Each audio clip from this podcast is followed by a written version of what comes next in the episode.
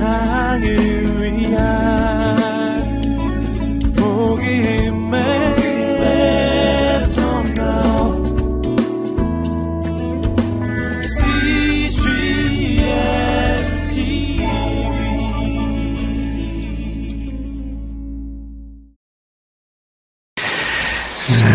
우리가 지난 시간에 목자들에게 전해진 좋은 소식이라는 제목을 통해서 어, 이땅 가운데 소외되고 어려운 사람들에게 성탄의 기쁜 소식을 가장 먼저 전해준 하나님의 사랑을 함께 보았습니다.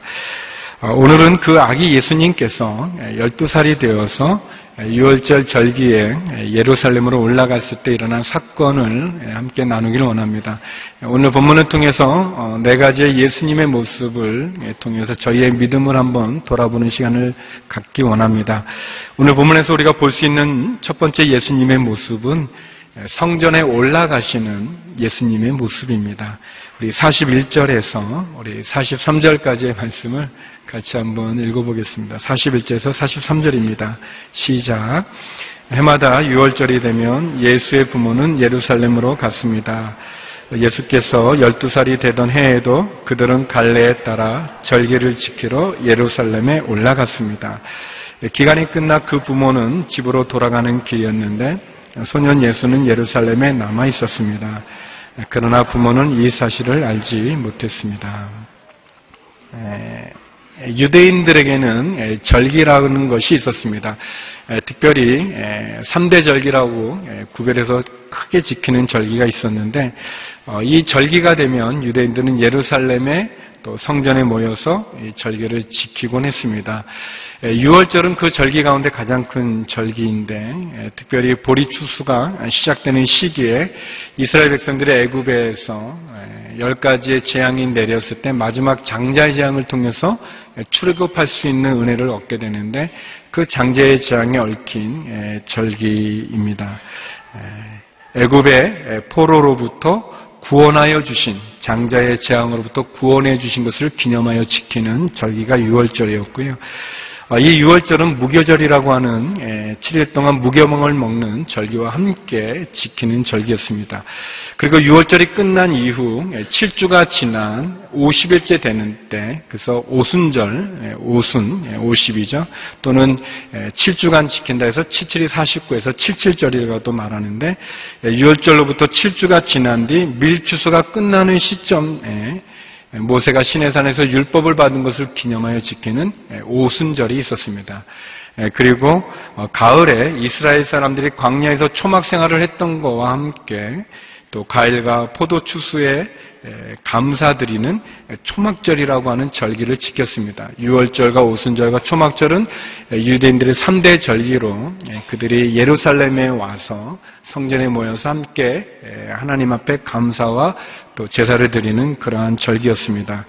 어, 그래서 예수님이 12해가 되던 해에 갈래를 따라 그들은 6월절을 지키기 위해서 예루살렘으로 올라갔습니다. 유대인들의 남자아이가 12살이 되면 율법의 아들로서 그들은 절기나 금식 등의 율법의 규정들을 배우곤 했다고 합니다. 특별히 누가복음은 어, 예수님께서 어, 아기 예수님에서 그래서 30세 공생을 시작하는 그 사이의 기간 예수님의 어린 시절을 청소년 시기를 기록하고 있는 예, 유일한 예, 복음서입니다. 그리고 그 시기 동안 특별히 누가복음에는 예루살렘 특별히 성전이 강조되어서 나오고 있습니다. 누가복음 1장에도 예루살렘의 성전에서 일어났던 일로부터 시작을 하고 또 예수님의 할례를 받을 때도 시몬과 안나가 성전에서 예수님을 축복하는 또 기도와 그리고 예수님이 열두해 됐을 때 예루살렘에 올라가 성전에 가셨던 것을 기록합니다. 예수님이 십자가에서 죽으시고 또 40일 동안 제자들과 함께 있다가 승천하신 이후에 누가복음 24장의 가장 마지막 부분도 역시 제자들이 성전에 돌아와서 머물러 있었던 것을 기록하고 있습니다. 누가복음 24장 51절에서 53절인데요. 같이 한번 읽어보겠습니다. 시작. 예수께서는 제자들에게 복을 주시는 중에 떠나 하늘로 들려 올라가셨습니다. 네, 그러자 그들은 예수께 경배하며 기쁨에 넘쳐 예루살렘으로 돌아가 하나님을 찬양하면서 계속 성전에 있었습니다. 어, 예수님 태어나시기 전 세례 요한이 잉태되는 소식을 사가랴라는 제사장은 예루살렘의 성전에서 듣게 되고 또 누가복음의 마지막 또 예루살렘의 성전의 제자들이 계속 모여 하나님을 찬양했다고 이렇게 기록하고 있는데 어, 성전이라는 것이 무엇이겠습니까? 그것은 하나님이 계시는 곳이고 하나님께 예배드리는 곳이고 하나님을 만나는 곳이죠. 6월절 많은 사람들이 예루살렘으로 올라갔다는 것은 무엇을 의미합니까? 그것은 그들이 그들을 구원하여 주신 하나님을 기억하면서 하나님께 제사와 예배를 드리기 위해 나왔다는 것을 의미합니다. 어, 예수님에게 어린 시절이 있었다고 하는 것은 저와 여러분에게도 어, 예수님도 우리와 똑같은 그런 가정을 거쳤다고 하는 것을 말해줄 뿐만 아니라 그 예수님이 성전에 올라갔다고 하는 것은 예수님도 어린 시절 하나님을 중심으로 말씀을 중심으로 성전을 중심으로 어, 생활했다고 하는 것을 우리들에게 이야기해 주고 있습니다. 어, 누가는 특별히 예수님께서 예루살렘에 올라가서 유월절을 지켰다는 것을 말하면서 예수님에게 하나님의 지혜와 또 하나님의 은혜가 있다고 하는 사실을 말해주고 있습니다. 어, 절기라고 하는 것, 그것은 이제 기억하는 거죠. 어떻게 보면 예루살렘 성전이라고 하는 것은 유대 사람들에게는 신앙의 아주 중심이고 기본일 뿐만 아니라 유월절을 그들이 기억한다는 것은 그들을 애굽의 노예되었던 때에서 구원하여 주신 하나님의 은혜를 기억한다는 것을 말하고 있습니다. 예, 우리들이 이렇게 사랑홀에 모여서 함께 예배를 드리는 것이 얼마나 소중한지 모릅니다. 우리의 신앙생활의 중심은 교회가 되어지고 하나님의 말씀이 되어야 될 것입니다. 물론 우리는 무소부재하신 하나님을 통해서 어디서든 하나님을 만날 수 있고 어디서든 하나님께 예배 드릴 수 있습니다. 그러나 우리가 주일이 되었을 때 교회로 다 와서 복잡하죠. 주차도 불편한 것도 많고 또 사람들과 만나는 것도 불편한 것도 많이 있을 수 있지만 그러나 우리가 한 곳에 모여서 한 마음으로 함께 예, 예배를 드린다는 것은 큰 의미가 있습니다. 하나님 우리 각 사람도 사랑하시지만 우리를 교회로 우리를 모으시고 교회로 우리를 받아주시는 그 하나님, 그 하나님을 볼 수 있습니다. 하나님이 내게 베풀어 주신 은혜를 기억하고 우리의 신앙의 중심이 교회와 말씀으로 예배로 나가는 것 너무 중요하죠. 예수님께서 성전을 올라가시는 것처럼 네, 우리도 그렇게 하나님 앞에 나아갈 수 있기를 주의 이름으로 축원합니다. 네, 특별히 우리 사랑홀은 좀 높이 있죠.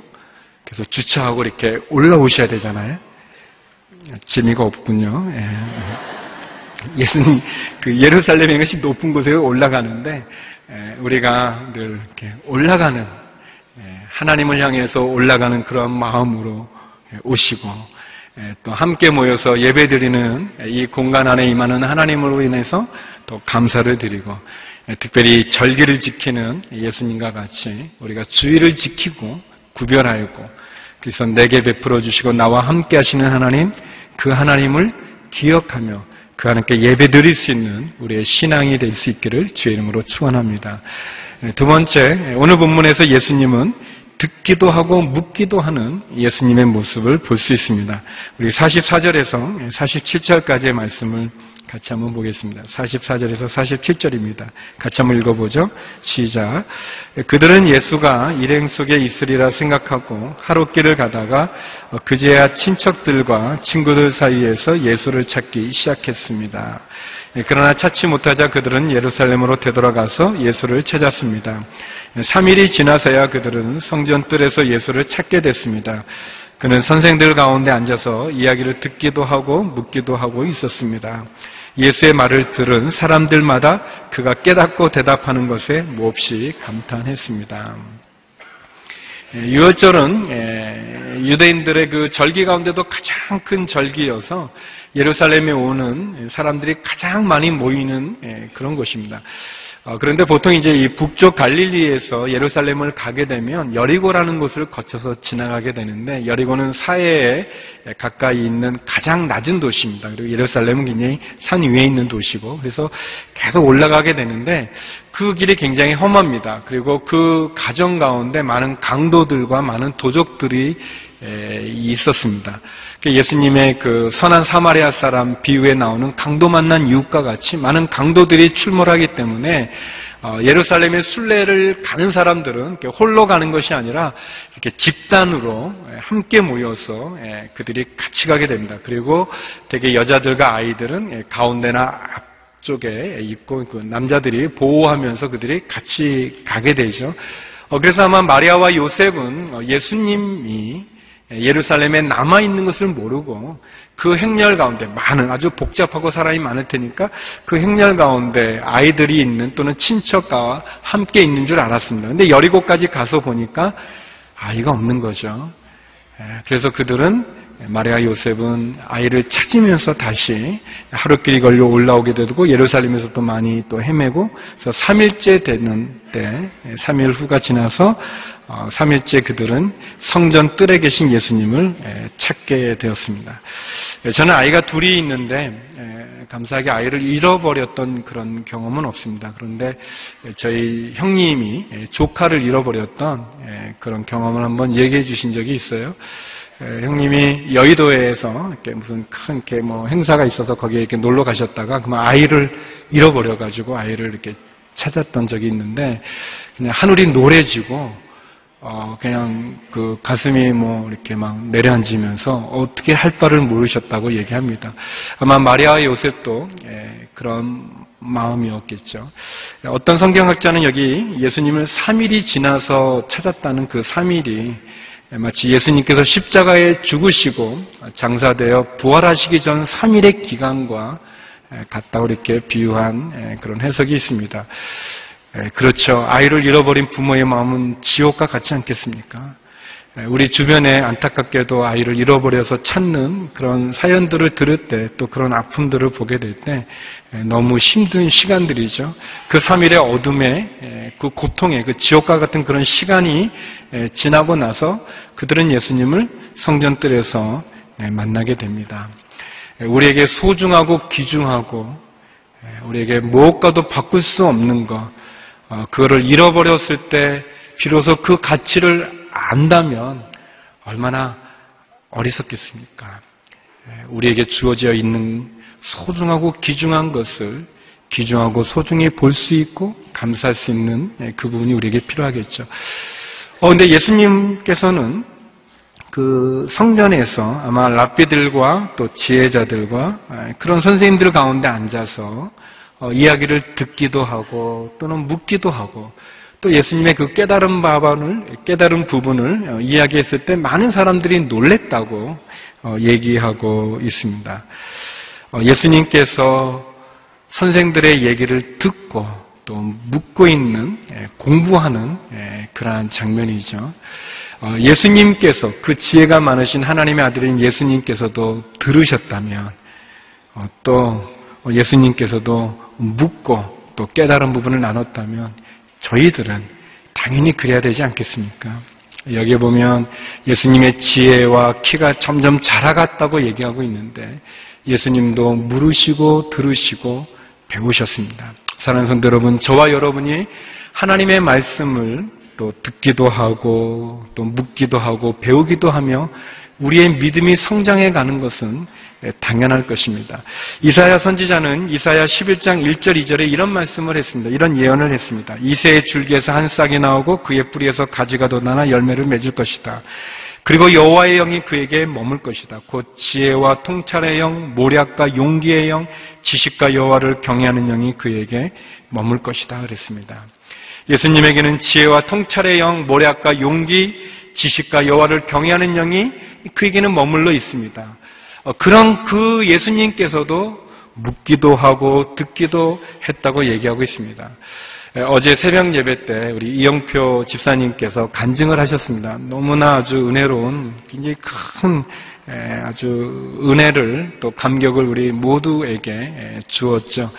어, 저는 그 이영표 집사님께서 하신 말씀 가운데 우리 일상에 일어나는 일들이 믿음이 없는 사람들에게는 우연이겠지만 믿음을 가진 우리들에게는 하나님의 응답이고 하나님의 은혜였다라는 그 말씀. 또 이영표 선수, 이영표 집사님께서 하나님께 기도하고 또 그 기도의 응답을 받는 그 간증하는 그 하나님의 모습, 또 간증 간증하는 그 집사님의 모습, 그리고 그 집사님을 통해서 나누는 그 하나님의 이야기가 얼마나 저를 또 부끄럽게도 하고 또 저에게도 도전도 주고 은혜가 되는지 몰랐습니다. 사랑하는 성도 여러분, 우리의 육신의 나이와 같이 우리의 영적인 나이는 어떻게 되십니까? 예수님께서 지혜와 지식과 그 하나님의 영이 머무는 그분께서도 그가 묻기도 하고 듣기도 하는 것처럼 우리는 계속해서 하나님의 말씀을 듣기도 하고 묻기도 하면서 나가야 될 것입니다. 하나님의 말씀을 듣기도 하고 그리고 들은 그 말씀이 무슨 뜻인지 묵상하기도 하고 더 나아가서 그 말씀대로 살아가기 위해서 몸부림치는 그 모습이 우리에게도 있어야 될 것입니다. 또한 하나님께서 하나님을 사랑하는 사람들에게 주신 그 은혜를 우리가 경험하고 체험하고 또 간증할 수 있는 그런 은혜가 저와 여러분 우리의 삶 가운데 있기를 주의 이름으로 축원합니다. 세 번째 오늘 본문에서는 사명을 아시는 예수님에 대한 이야기가 나옵니다. 48절에서 50절까지의 말씀입니다. 48절에서 50절의 말씀 같이 한번 읽어보겠습니다. 시작. 그 부모는 예수를 보고 놀랐습니다. 그래서 그의 어머니가 말했습니다. 얘야, 왜 우리에게 이렇게 했느냐? 내 아버지야, 내가 얼마나 걱정하며 찾았는지 모른다. 그러자 예수가 말했습니다. 왜 나를 찾으셨습니까? 내가 마땅히 내 아버지의 집에 있어야 하는 줄 모르셨습니까? 그러나 그들은 예수가 하는 말을 깨닫지 못했습니다. 부모는 그 예수님을 보고 아주 놀랬죠. 예, 특별히 선생님들 사이에 앉아서 이렇게 묻고 듣고 하는 그 모습이 더 놀랐습니다. 예, 그건 이제 마리아가 얘기하죠. 얘야 왜 우리에게 이렇게 했느냐? 내 아버지야 내가 얼마나 걱정하며 찾았는지 모른다 이렇게 얘기했어요. 이제 누가가 이거는 이제 성경으로 이렇게 기록을 하니까 이렇게 굉장히 점잖은 얘기죠. 예, 그 저희 형님이 어떤 애를 잃어버리고 막 찾을 때 그냥 놀라면서 그냥 막 세상이 이제 막 크게 됐을 때 그런 마음이 드셨대. 하나님, 우리 애를 찾기만 하면 제가 하나님 잘 믿고 착하게 살겠습니다. 하나님, 우리 애를 찾기만 하면 애가 원하는 거 다 사주고 막 다 이렇게 그렇게 막 이렇게 하다가 나중에 이제 애가 울고 있는 걸 찾으셨어요. 그 전까지는 애 만나게 하면 애한테 잘해줘야지. 애 야단도 안 치고 뭐 때리지도 않고 뭐 막 그, 그런 마음이었는데 애를 보는 순간 입에서 화가 나셨어? 예, 그랬다고 얘기합니다. 예, 성경이니까 아주 그냥 얘야 왜 우리에게 이렇게 했느냐 어, 내 아버지야 내가 얼마나 걱정하며 찾는 뭐 이렇지만 뭐 실제는 굉장히 그 화가 나신 거죠. 그 아이가 너무 이제 황당하고 그런 거죠. 근데 예수님이 이렇게 대답하십니다. 왜 나를 찾으셨습니까? 내가 마땅히 내 아버지 집에 있어야 하는 줄 모르셨습니까? 요셉과 마리아는 너무 놀라고 당황하고 그리고 너무 화가 나서 예수님에게 말했는데 예수님은 전혀 왜 나를 찾으셨습니까? 내가 마땅히, 내가 당연히 내 아버지, 이 아버지는 하나님을 말합니다. 내 아버지의 집에 있어야 하는 줄 모르셨습니까? 라고 대답합니다. 그리고 성경은 그 부모는 그 예수님의 말을 못 알아들었다고 얘기하고 있습니다. 깨닫지 못했다, 무지했다라고 얘기합니다. 우리가 보았던 것처럼 마리아와 요셉은 예수님이 특별한 아이라는 것을 압니다. 탄생 때부터 출생 때부터 관련된 여러 가지 사건들을 통해서 예수가 평범한 아이가 아니라는 사실은 알지만 그러나 정작 그 부모는 예수가 어떤 사명이 있는지 어떤 일을 하셔야 될 분인지는 모르셨던 것 같습니다. 반면 예수님은 자기가 누구이고 자기가 무슨 일을 해야 되는지를 아셨습니다. 성도 여러분, 여러분은 여러분을 향한 하나님의 사명을 알고 계십니까? 여러분은 우리의 자녀를 향한 하나님의 계획을 알고 계십니까? 우리가 요셉과 마리아처럼 무지한 채 이해를 못하고 있는 것은 아닌지 모르겠습니다. 나를 향한 하나님의 사명과 계획과 목적과 뜻을 이해하지도 못할 뿐 아니라 알지도 못할 뿐만 아니라 아니면 설령 알아도 정반대의 딴 길을 가고 있는 것은 아닌지 모르겠습니다.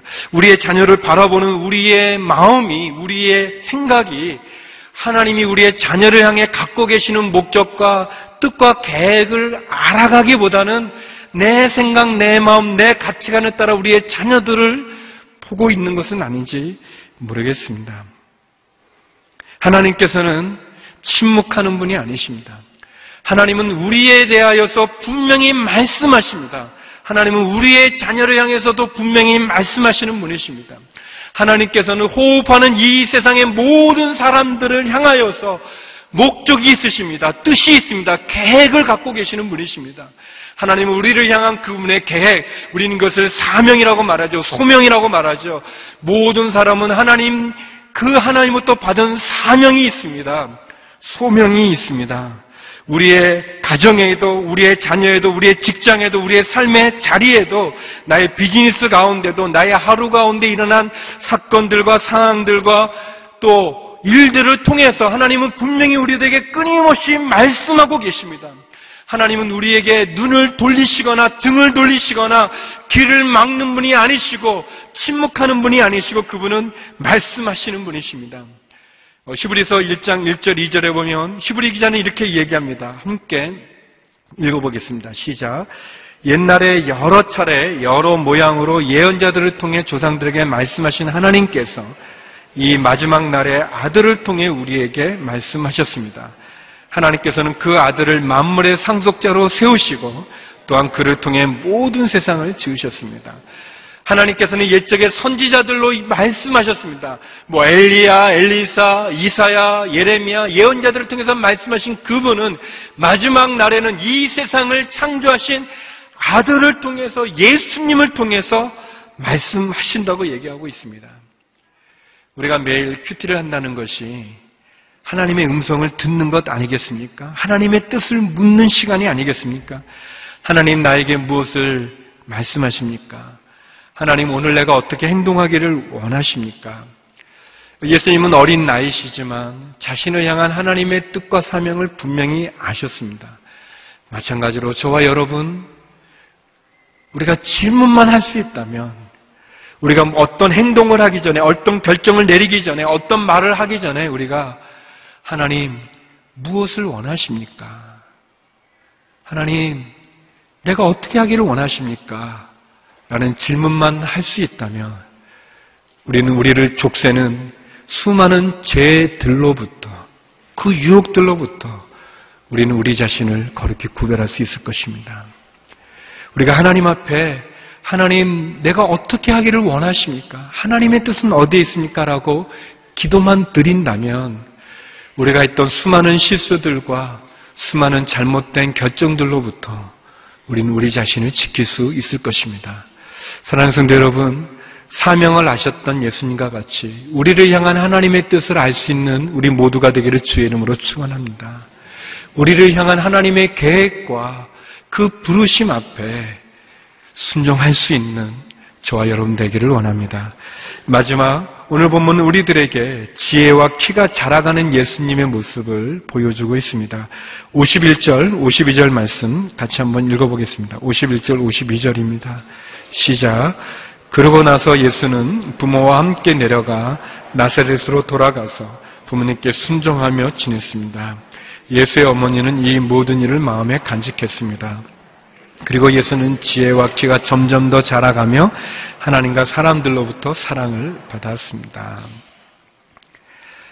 어, 예수님의 하는 말을 이해하지 못한 부모님 마리아 요셉인데 무지하고 또 예수님을 알아보지 못하는 그 부모님인데 이해하지 못하는 부모님인데 예수님은 오늘 51절에 보면 나사렛으로 돌아가서 그 부모님에게 순종했다고 얘기합니다.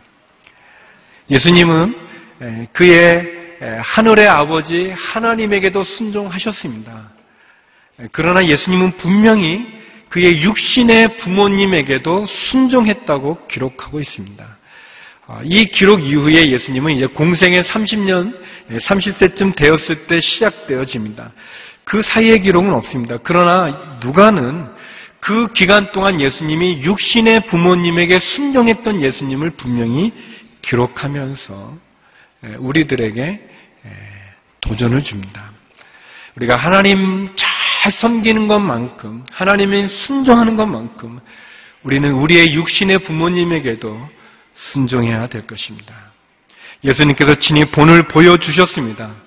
예수님께서 친히 육신의 부모님에게 최선을 다하여 섬겼던 것을 보게 됩니다. 이해하지 못하지만, 알지 못하지만, 그러나 그 육신의 부모님을 섬기죠. 우리가 아는 것처럼 예수님 십자가에 죽으시는 그 고통의 시간에서도 그의 홀로 남은 어머니 마리아를 그의 사랑하는 제자에게 부탁하는 장면이 나오지 않습니까? 예수님은 육신의 부모님에게 순종했습니다. 사랑하는 성도 여러분, 우리도 우리의 육신의 부모님을 잘 섬기는 것이 마땅한 일이고 중요한 일이고 그리고 순종해야 됨이 우리 성도의 모범입니다. 혹 육신의 부모님이 살아계시다면 그 부모님에게 또 연말을 맞이해서 다시 한번 찾아뵙고 전화를 드리고 사랑을 나눌 수 있는 예, 우리가 되기를 바랍니다. 예수님이 그런 본을 보여주셨습니다. 그리고 누가는 마지막 예수님께서는 지혜와 키가 자라가셨고 하나님과 사람에게 점점 사랑받았다라고 기록하고 있습니다. 이 모습은 굉장히 균형을 이루고 있는, 조화를 이루고 있는 모습입니다. 지혜라고 하는 것이 어떤 정신적인 연령, 정신적인 부분도 커가셨고, 자라가셨고, 키가 자랐다는 것은 이 육신적인 문제, 육체적으로도 그가 예수님이 성장했다는 것을 말합니다. 또 하나님에게도 사랑을 받았다. 하나님과의 관계도 온전했다는 것을 말하고 또 사람들에게도 사랑받았다는 것은 또 이 대인의 관계에서도 사회적인 관계에서도 예수님께서 잘 하셨다는 것을 우리에게 말해주고 있습니다. 그렇습니다. 우리는 정신적인 연령도 자라가야 되고, 우리의 육체적인 이 부분도 건강하게 잘 자라가는 게 필요할 것입니다. 또 하나님과의 관계도 잘하는 것만큼 우리는 이웃과의 관계, 사람들과의 관계, 사회적인 관계도 잘해야 되는 이 균형을 이루는 부분이 우리에게 필요합니다. 정신적으로, 육체적으로, 영적으로, 사회적으로도 온전한 모습을 보여줬던 예수님의 어린 시절과 같이 우리의 신앙도, 우리의 인격도, 우리의 삶도 균형을 가지고 육체적인 부분과 정신적인 부분, 하나님과의 관계, 사람들과의 관계에서도 온전해야 된다는 것을 우리들에게 말해주고 있습니다.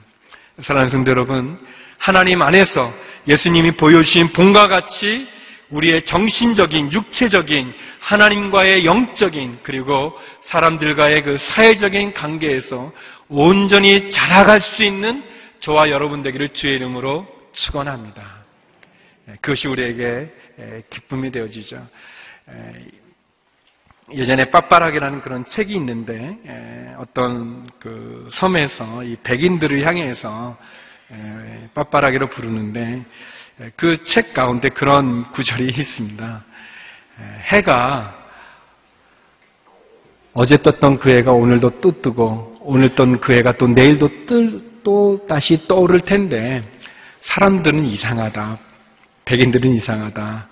거기에 날짜를 붙이고 숫자를 붙이고 그리고 괴로워하고 힘들어하고 좌절한다. 뭐 그런 이제 글이 있었어요.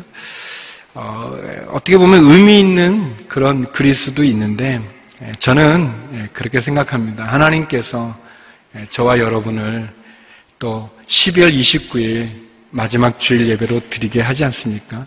이번 주일이나 다음 주일 뭐가 또 다르겠습니까? 그러나 하나님은 우리들에게 마무리하고 시작할 수 있는 기회를 주십니다. 기회를 주신다고 생각합니다.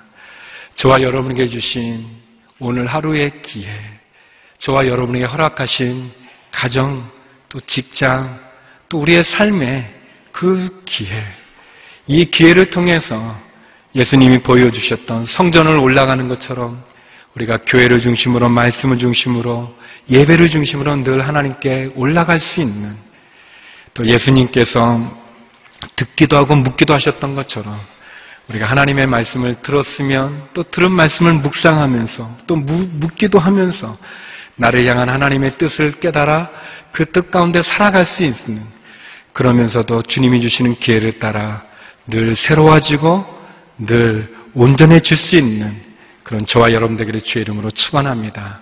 먼저 그의 나라와 그의 의를 구하라가 2013년 오늘 있게 해주신 귀한 표현이었는데 먼저 하나님의 나라와 의를 구하여 이 모든 것들을 더하시는 하나님의 은혜와 축복이 저와 여러분 우리의 삶 가운데 함께하기를 주의 이름으로 축원합니다. 기도하시겠습니다. 하나님을 중심으로 말씀을 중심으로 매일 주님과 동행하며 나를 향한 하나님의 뜻을 깨달아 그 뜻 가운데 점점 성장하여 자라가며 온전하여 균형을 이루기를 원하는 그래서 먼저 그의 나라와 그의 를 구하며 이 모든 것을 더하시는 하나님의 축복을 받기를 원합니다. 하나님 그렇게 우리를 인도하여 주시고 이끌어 주시옵소서 예수님 이름으로 기도드립니다. 아멘.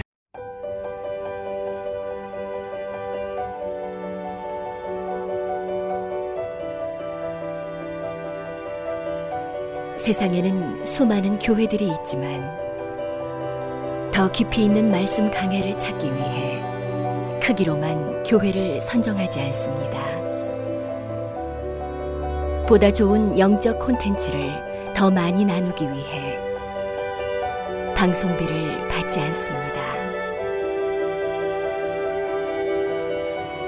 1년 365일 복음만 전하고 싶어서 우리는 광고를 하지 않습니다. 온누리의 복음을 땅끝까지 CGN TV와 함께 땅끝 성교사가 되주세요